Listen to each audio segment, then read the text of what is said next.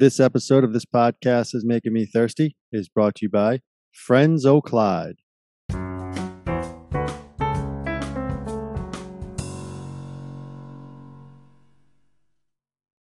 Welcome to this Welcome to this podcast is making me thirsty, the number one destination for Seinfeld fans. This is episode 89. Today's guest is a veteran of TV and film who played Bob, George's nemesis in the classic season 5 episode of Seinfeld, The Pie. Mark Beltzman. Thank you for listening. If you dig it, please pass it on. Follow us on Twitter at This Thirsty. Follow us on Instagram at This Thirsty. Subscribe to the YouTube channel. Give a comment, a review, like on iTunes if you're listening over there. Email us at this podcast is making me thirsty at gmail.com. Thank you for listening. Enjoy. This podcast is making me thirsty. Episode 89. Mark Beltzman.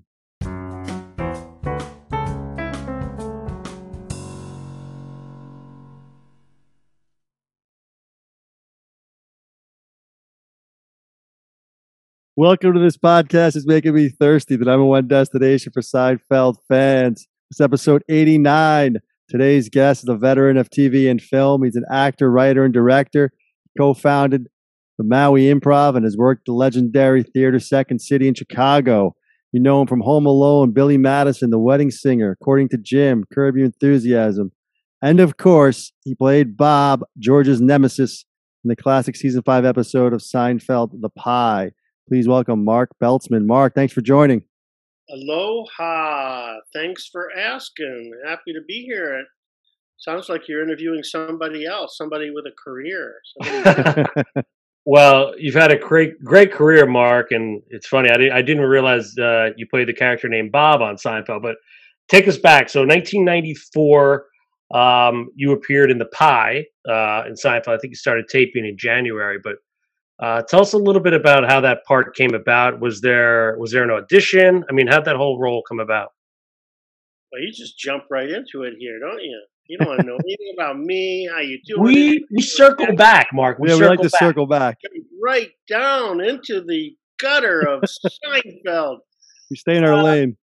Yeah, I mean, it was, you know, it's probably the greatest show of a generation, and uh, they were all very kind to me. Um, you know, my agent kept submitting me for stuff on the show, and they uh, they kept uh, hiring other actors, but they really liked me, so they brought me in a number of times.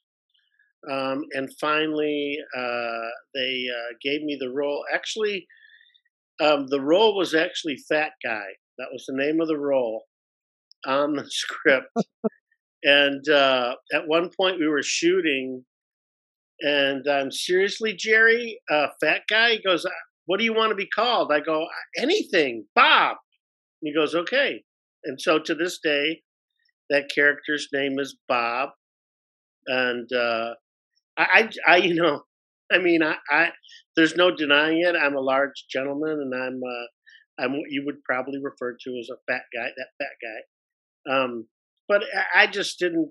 I was like, really, you can't come up with a name for this character, and it was fun because you know those guys were very, um, very cool and um, you know very personable, and you could talk to them and hang out, and uh, that's how that came about. Yeah. Very cool, and I, I, see you got a you got an awesome shirt on now, and you wore an awesome shirt in that scene when you go into the yeah, that was my, yeah that was my wardrobe. I missed that shirt. Was that that's your own shirt right? You you yeah, had that? Yeah yeah. Love that shirt. I had a comment on that shirt. The shirt's awesome.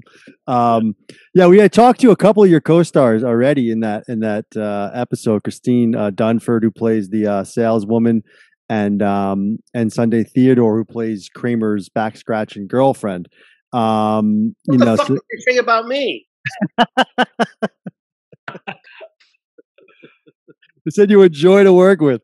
No, we wanted to know, uh, you know, your take on. I know you kind of just went over a little bit, but I'm curious. Uh, you know, working with working with Jason Alexander, had you known him? I think he's a Chicago guy as well. Um, you know, he was in he was just mainly who you worked with in that uh, in that scene. Anything you could take from that that um, I don't know, anything didn't air or anything you, you maybe uh, you ad lib from your Second City days with Jason during that that shoot? how come I'm the last one out of that episode to be interviewed? Uh, I, I'm I'm taking offense to that. You introduced the clerk, the girl who scratched the back. You found all those people. You couldn't find me. Mark, Mark, ladies first. You know this. Oh, no, well, that was a good comeback. I'll give you that. Um, you're a good improviser. I'm just fucking with you guys. Uh, yeah, no, I'll tell you the only uh, thing that was really interesting about that is um, Jason was great too. They were all really fun. I have a lot of memories, great memories. But at one point, Larry David came up to me uh, during the week and he said, um, "Hey, did you ever audition for that part um, of George?" And I was like, "No." He goes, "Too bad. I'd have hired you in a heartbeat." fellow, a, a fellow, a fellow forty short. Yeah, well, I could have had, you know, that kind of uh, success would have been much more gratifying. Uh, but uh, I'm very fortunate. I have no complaints. I'm not bitching about a thing. I just remember uh, Larry asking me that at one point. It was fun, and he was cool too because uh, you know I got to work on Curb too. I was in the pilot for Curb, so those guys were always very good. Yeah, so I guess let's talk about that. How the Curb the Curb thing came about. Obviously, you knew Larry from from Seinfeld, um, and again, you were there season five Seinfeld, right? Just the show was kind of at its peak in our mind. Mm-hmm. Um, yeah, that's true. So, how'd the whole curb thing come about? Larry obviously remembered you from the pie. Well, he he remembered me, but uh, more importantly, Jeff Garlin was the Second City. Oh right. Oh right. Really well, and at the time, uh, Jeff was married to a woman named Marla, and Marla Garlin um, was originally both Jeff and I's agent in Chicago. Jeff married her, and then she was a casting director for many, many, many years. She still does a lot of industry, um, uh, does a lot of work in the industry, and so she was the casting director for the pilot of Curb. So Jeff and Marla called me in, and Larry remembered me, and then it was just uh, you know another gift from the universe. Uh, the worlds all came together and collided in that moment, and they said yeah. And then again, you know, this is the story of my career, and uh, I don't want this to ever sound like bitching, but you know, the pilot got picked up, and I thought, oh, thank God, I finally got a series, and I was one of the only people from the pilot that didn't get picked up for the show. So, ah. story of my life. I was going to ask about that because that was the that was like a mockumentary that original pilot, right? It was almost like a documentary. Yeah, it was called Larry David Curb Your Enthusiasm, and it was an hour pilot for. Yeah. It was actually an hour special for HBO that they turned into a series. Mm-hmm. Yeah. So listen, I said we'd circle back. I know we hopped right into Seinfeld, but obviously you mentioned Second City. I gotta get going. Sorry. uh, you mentioned Second City as a big impact, and obviously, I know you kind of kicked off with Home Alone. I'm assuming John Candy was a big influence and a big connection uh, for your career. Oh yeah, John was amazing. You know, I mean, if anybody asks me to this day, who's the favorite uh, actor you've ever worked with, hands down, it would be John Candy. He was very, um, just generous man, really warm, down to earth, and really fun to be around the set on. And I got to do a few movies with him. I was in, uh, let's see, I got cut out of Uncle Buck. I was uh, got oh. cut out of um, Curly Sue. He wasn't in that though. Home Alone. I got left in, uh, but I'm still really good friends with his family. Yeah, he directed both, his daughter, right? Both his kids are actors. His daughter is a spitting image of him, and Chris, uh, his son, is uh, also an actor, musician, as am I, and um, I've worked with them. As a matter of fact, Jennifer Candy, his daughter, has a has a show she does called Couch Candy, and mm-hmm. she interviews people who worked with her father, and you can look that up on YouTube, and every one of them's a great guest, and they're all like about forty five minute episodes and so she asked me to do that, and I was a guest on. Yeah, we had uh, we had John. You're gonna get mad. We had John Kapelos as well on our show before you, but oh, I know he was. Uh, motherfucker! Don't ever mention yeah. his presence again. Oh. Uh, Cap's, an old Second City brother, you know. Yeah. Me, John Kapelos. Let's see, Ken Campbell, Pat Finn. Yeah, we talked to Pat Finn too. Chris Barnes, another Second City uh, guy who was on uh, Seinfeld. Yeah, all of us. You know. Did you did you grow up in Chicago? Or I know Second City is in Chicago, but where did you grow up originally? I was born and raised in Detroit, Michigan, and uh, went to school there. And um, then uh, at some point, um, a friend of mine, my best friend from high school, his parents had a couple friends who were photographers, and one of them asked me, uh, Charlie, this guy Charlie Schritt, he asked me if he could borrow my tuba because I'm a tuba player Mhm. uh, for a La-Z-Boy Chair magazine ad, and I said sure. And he said, "You want to be in it?" And that was the first job I ever had was a model on a Lazy, La-Z-Boy Chair magazine ad, and then um, another friend of that family, uh, also a photographer. His name was Amin Harani, and Amin uh, is mo- is really responsible for starting my acting career. He asked me to be in a TV commercial in Detroit. That was all still photographs, but I was uh, portrayed as Tony Baker, the high-low driver who drove his forklift into 400 refrigerators, and they were having a damaged goods sales at Highland Appliance. and then that that commercial ended up getting sold to several other markets, Steinberg's Appliance, and and so that was basically the beginning of my acting career when I was 21, and I haven't done anything else since, and I'm about to be 61 in about two and a half or three weeks. Yeah. Wow. You worked with a lot of legends. I mean, Candy, uh, Larry David, also, um, you know, a couple of Sandler movies. How how'd that connection come about with Sandler? And uh, that would make me a legend now, wouldn't it, Tony? exactly, that's why we're talking to you. Just um, Sandler was all industry, right? I um, uh, Universal. My agent submitting me for uh, a movie called Billy Madison, and I auditioned, and that was Sandler's first big film that he wrote and um, produced with his buddies. Uh, Tim Herlihy, he wrote the movie with, and uh, Jack Giarraputo uh, was a producer. And my part actually was supposed to go to uh, another friend of, of Sandler's named Alan Covert. And Covey's been in a bunch of Sandler movies since then. Um, but Sandler didn't have enough money and power at that point over the studio to say, this is who I want to play that role. So the studio hired me. And um, that's how I got that role and became friends with those guys. And, And Norm, Norm too, right?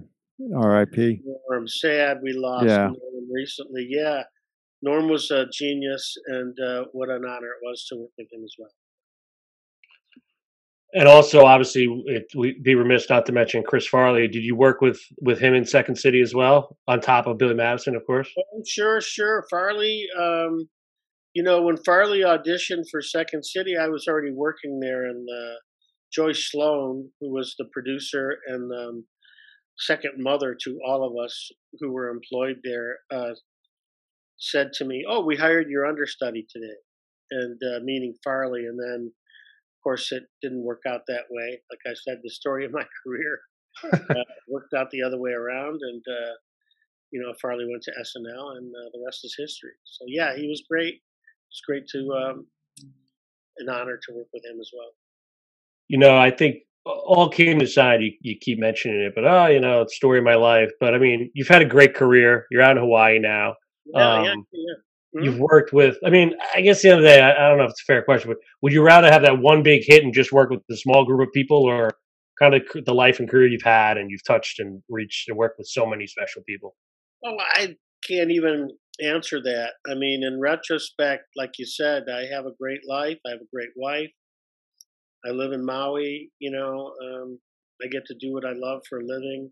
No regrets, and uh, I would probably wouldn't change a thing. Um, I'm still working.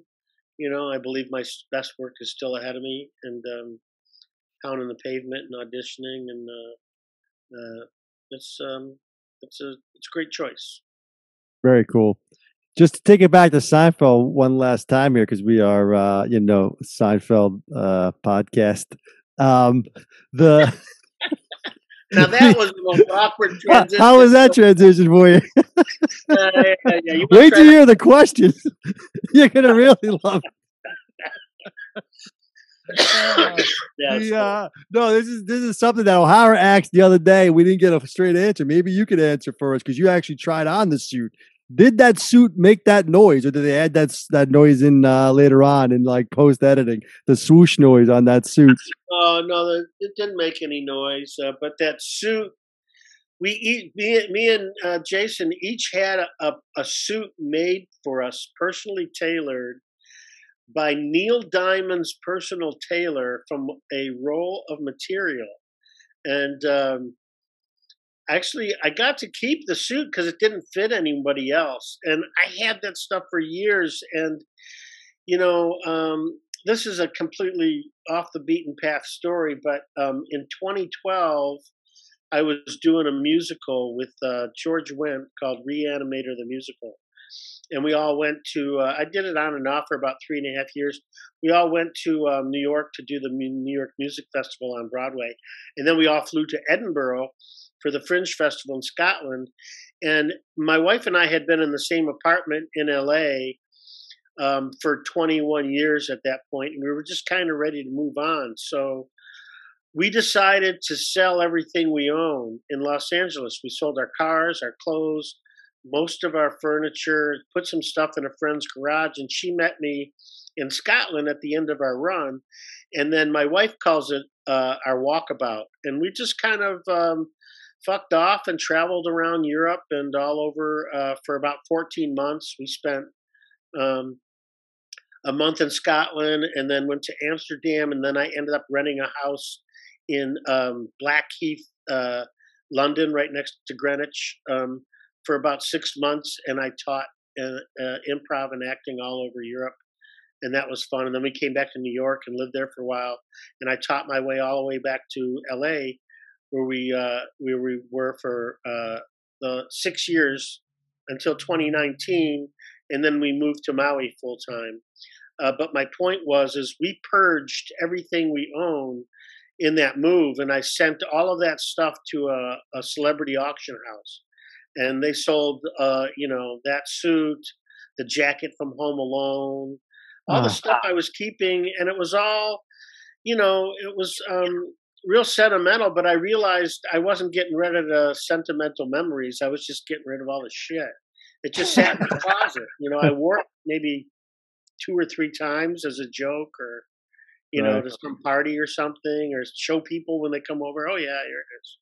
But it was just collecting dust and I never used that stuff. So I get rid of all that stuff. I don't, I don't own any of it. It's a way to do it. so, not, in my opinion, I'd say early '90s, '90 to '95, for me was kind of comedy's golden era, if you will. Just Seinfeld at its peak. You mentioned Saturday Night Live, and then obviously like the Billy Madison stuff started picking up.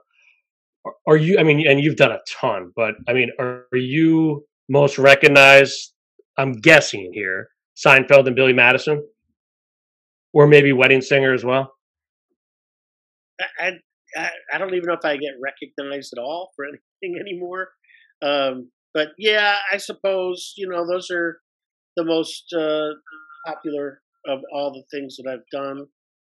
I, I, you know, I'm very fortunate that I have a career and nobody really knows who I am unless I tell them and they go, no way, you're that guy. And then, of course, everybody, there's nobody who hasn't seen me in something, but nobody has any clue who I am, and it's a blessing uh, and a curse. But only only a curse because I would have a lot more money if I was more recognizable. but it's really a blessing. Yeah. Hey, Mark, it's not about the money, right? Um, so, so that we, I get paid for this? Oh, the check's in the mail. You didn't get it. Yeah. Okay. Um, so that week of Seinfeld, are you around? Like, are you around watching like Sunday Theodore's like stuff? Um, are you working on? Are you watching like everything, or are you just doing your scenes with uh, Costanza and that's it? What do you remember about that week? Oh, you you know, especially in the I was like, hmm, what was I seeing the nineties? Ninety four. like in my early 30s, right?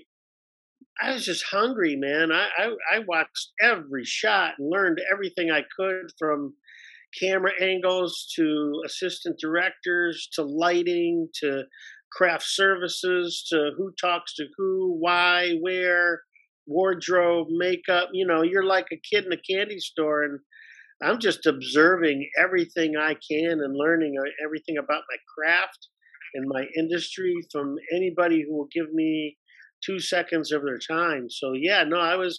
You have to stay out of their way. You can't piss anybody off. But like, you know, is what I learned really early on was like if you have a like, is this shirt okay? You would go to the wardrobe person, and the wardrobe person would go to the second AD say, is Mark's shirt's okay? And the second AD would go to the first AD and say, is Mark's shirt's okay? And the first AD would go to the director and the director would say, I don't know, is Mark Schurz, Larry David, let's go to Larry David and see if Larry David, you know, it's a chain of command, right? right? So I would just walk out of the wardrobe thing, go up to Larry David and go, is this shirt okay? You know, I would just talk to him and go, right. ah, you don't need to fucking spend a half an hour with the fucking chain of command. I would just walk up to Larry and go, hey, man, is this good for you? Yeah, okay, it's good. Or change that or do that. So I just kind of like, you know, one of those guys who pays attention, you know, observe, know your audience, know where you're at, and, you know, execute accordingly. So uh, that was my story. Yeah, I mean that's a great place to learn too. I mean, if you're on that set, yeah. especially like O'Hara said, season five. I'll tell you, I'll tell you uh, one of the most interesting stories for me about that, or experiences I had. You know, everything's different nowadays with uh, movies. Back then, if you were a guest star, you got a week contract. You know, we were paid like you said. It was a heyday of of being an actor. Five k. What do you get for that? What's that? What do you get? Like five k for that typically? Uh, yeah, something like that. I don't. I don't even remember. Uh, yeah, our quotes back then, you could get. You know, it would go up and up for every job you had. I don't know where I was around then. 35, 4,000, 5,000, something like that. Um, you get if you were really you know a big celebrity, you get up to ten grand or even negotiate a price uh, for a lot more if you had stature and resume and and box office appeal. Um, but my point was uh, back then you could you, you you were there for the whole week. So the first day was what you call a table read. You just sit down at mm-hmm. a table and read a script. Then the the next day is uh, camera blocking, so they know where everything goes, where you're going. You know, the third day is rehearsal, so you start to lock stuff in. Writers can update and give you new pages every day if they're changing your lines. Lighting people are getting used to everything. Props people are getting used to. And then, you know, you get to Thursday, which is dress rehearsal for the network. They bring all the suits down, they watch the whole thing, run through, make all the changes for the actual shoot day where they bring in a live audience on Friday. You know, I'm just using that as an example. Right. Seinfeld was they would do. I think their Mondays were like Sunday. They would work on weekends because yep. nobody else was at the studio. So they wanted and and they wanted nobody else around. It was easier to work at the at the on the lot those days.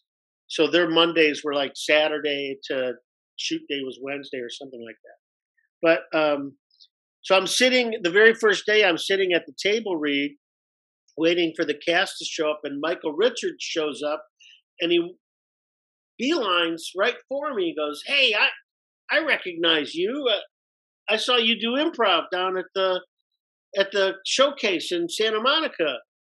Uh, yeah, yeah. He goes, yeah, yeah. You you do the same thing. I we do the same thing. And it's like, and I'm just sitting there with my jaw dropped, going, I'm supposed to be saying this stuff to you you know, like I recognize you're great. You're I want to, you know, whatever. And so that was really fascinating experience, and that was like my first moment of the first day. Um, so it was it was really a pleasure. And then because Michael had recognized me, I think you know everybody else kind of recognized that, and it was um, you know kind of broke the ice, and I just had a lot of fun hanging out, sitting around with those guys, bullshitting all week. Well, it's it's funny, Mark. On your website, you have a good quote saying, uh, "Making your partner look good makes you look twice as good." Yeah. And I think that's a common theme at, at Seinfeld. They love to see the guest star shine. And I think like you, you know, you stole the show. I mean, in that episode for sure. I mean, you bastard. I mean, yelling at George, it was great chemistry. And it just, maybe just touch on that, how some, like the four main characters you just talked about, Michael Richards, but um, kind of how the other four are, are, are generous in that sense. And if you saw that throughout your, your career, you let, I mean, is Seinfeld unique in that, in that stance? Um, it well, well, that's why there's so many Second City people you see on the show. Is mm-hmm.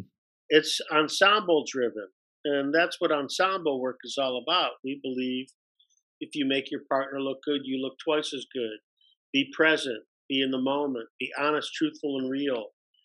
Um, and those are just qualities of that you learn at Second City when you work with a, a group of people um, who are all have the same goal in mind, which is the work is the most important thing, and not any one person, and it's driven by the story.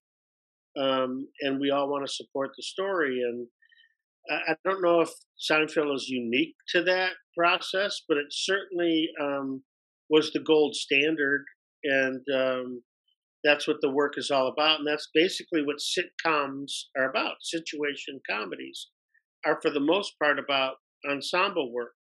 And you go from you know from one production to another or one set to another set and um, they all have a little bit of a different personality uh, depending on who's in charge and what the energy of the room is um, and um, what kind of egos are involved in all of that uh, i would say in seinfeld there probably really wasn't much of an ego with anybody everybody was uh, made themselves on a pretty much of a level playing field. And there's many, many, many, many, many shows I work on that uh, that you can't say that, and I won't go into that. I'm not right. going to badmouth anybody, but um, they're not all like that. Right. Uh, as you mentioned, the gold standard. You also told us earlier that you had, um, you know, you've been you auditioned a couple of times. It sounds like for for Seinfeld. Um, is that fair to say? Then you you saw the potential of the show and, and what it was early on. Were you a fan before season five and you wanted to be on it, or you were just auditioning for shows? As far as like from a television watching standpoint, well, you you were on in season five. It was huge, but not not everyone thought it was huge in seasons you know two and three. Let's say, although we did, but not everyone. I don't know if you were on that boat. Well, as an actor, I just want to work. Right. Okay. That's what I'm. Yeah. Okay. I really want to do is work, and you know that's that's uh, the nature of the beast uh, is all I want to do is work, and I don't get to do it nearly as often as I would like to. And people have day jobs they go to every day and hate them. Right. Um, uh, but uh, yeah, everybody was just really cool, and uh, had a, everybody was there for a common purpose and uh, had the same goal in mind, and it showed from top to bottom and that usually has to do with leadership. And and I, I, give Larry David a lot of credit for that. And him and him and Seinfeld were friends long before that, right? And they did a lot of stuff. And of course, Larry David had a lot of experience. He did a show called Fridays, which was mm. up against uh, SNL. So that was also an ensemble-driven show that he had experience with. Although all those guys were stand-up comedians. Michael Richards, Jerry Seinfeld, and Larry David himself um, so it was driven by comedy and uh, people who had a lot of experience in stand up, but not as much experience in doing ensemble work or television. And um, I think they were really smart to hire people who knew what they were doing in those arenas and kind of shape the show from, from top down. Yeah, mm-hmm. yeah and it's a, it's a good point about leadership. Do you, just because you've worked with both of them, do you draw any parallels between I'll put Seinfeld and Larry David together and, and Sandler as far as um, kind of how they steer the ship on set, um, how involved they are. I'm just curious. I know a movie set's a little different, but I'm I'm curious. You couldn't pick you couldn't pick two more more opposite human beings. I mean, Larry is exactly what you see. He is uh, a genius. He really uh, knows comedy, displays leadership, but is totally fucking neurotic. I mean, that is really him. He's always questioning shit. He's always, you know, how every episode of Curb is basically an argument, and right. Um, uh, that's his style. That's who he is. Sandler Sandler just doesn't give a fuck. He does what he thinks is. I'll tell you what Sandler does, in my opinion. He basically makes home movies with his friends and his family and whoever he wants to work with, and he doesn't give a shit what people think. And he does what he thinks is funny, and he's laughing all the way to the bank. And we all criticized it early on, you know, him doing Weekend Update, which he claims made his career because nobody would really write for him or with him on SNL, so he just wrote his own stuff. And he claims Opera Man and all those bits that he did mm. on Weekend Update actually, you know, gave him a career. But Sandler essentially just works with his friends and family, and he loves doing it. And those movies are all reflective of that. And he just, I have so much respect for him after doing Billy Madison and Wedding Singer and understanding that he um, he doesn't worry about what other people think. Larry, Larry, on the other hand, I think worries about what everybody thinks. We also, I would think, just from what we heard, we talked to Larry Hankin, who was also in in in, uh, Hankin, in Billy Madison. See, I am in the last one here. Hankin Hankin didn't really like the set, he said, but we we won't get into that. He didn't have a great time on the uh, on the Billy Madison set, from what he told us. Really? But uh, yeah, I don't know. It, it sounded it sounded like well, it sounded like you know, like you just said, Sandler was having fun with his friends and I don't know if Hankin was really in that group. Maybe he was different age or something, and so he felt a little bit uh, uh-huh. on the outside of uh, of everyone else's fun. Um, yeah, that's he just spent a lot more time by himself than most people did. Yeah, yeah, that's what that's kind of the vibe we got. But uh, I mean, Bill Madison's is still is probably my favorite of, of all time. You, your scene with the hose was that in the script, or you just decided to pick up a hose and spray a kid, and it was funny? Oh, spraying the kid. Yeah, oh. That's one of the greatest 12 seconds of film ever made. Yeah, I, it, it, I think it was in the script. I don't think I made that up. Mm. No. All right. So, did you and uh, were you at the Seinfeld uh, wrap party season five? I'm sure you and Kapelos went to that. Yeah, yeah, it was up on. Uh, it was at top of a, of uh, Griffith Observatory. It's on the on the rooftop of the Griffith Observatory. Yeah, you got what do you got? Any stories? You playing the tuba that thing, or? uh No, man, I'm not going to get sued over this show. Are you kidding? what are you trying to do to me? oh yeah, you, you got to ask, you know. I was good party. I mean, you know, nothing spectacular, nothing juicy for sure at that party. No, many others maybe, but not that. oh, Mark. Well, listen. Uh, this was a real treat, man. We yeah, uh, we appreciate the time. Um, like I said, Bob, Chef Bob. I'm glad we got to the bottom of that. A classic character, yeah. No, otherwise I'd be called Fat Guy to this day. Can you play? we were we were wondering about the Kenosha, uh, you know, the band. Did they really um, play? Did you guys actually do any polka songs? Like, was that because you could play the tuba? Were you did everyone else also play? Did you guys actually ever perform? Well, like the rest, well, the rest of that band was a real band. Real it cool. was okay. Yeah, I was the only actor in that, and yeah, that was my. That's really my tuba. It's um, it's 109 years old, and I had it restored, and um, I still play it. Yeah. Wow. awesome, yeah, man. we played a little music, not much. I think the recording was uh, after the fact. But I do uh, another interesting fact: I get paid as a musician and as an actor on that on Home Alone because of that. Very cool. Really? Huh. Yeah, Very cool. You know, I get I get a whole a check for twenty six dollars every year from the musicians union, and Home Alone under a couple bucks here and there. yeah. Awesome. Well, Mark, this listen, great, Mark. This is great happy birthday in a couple weeks, and uh, thank you very much. Keep up the good work, my man. Yeah, thank great you, Mark. talk to you guys. Thanks for reaching out, and uh, anytime. Good luck to you. Thank and, you, Mark. Uh, All the best. Awesome. All right. See you, brothers. Right. Aloha. Aloha.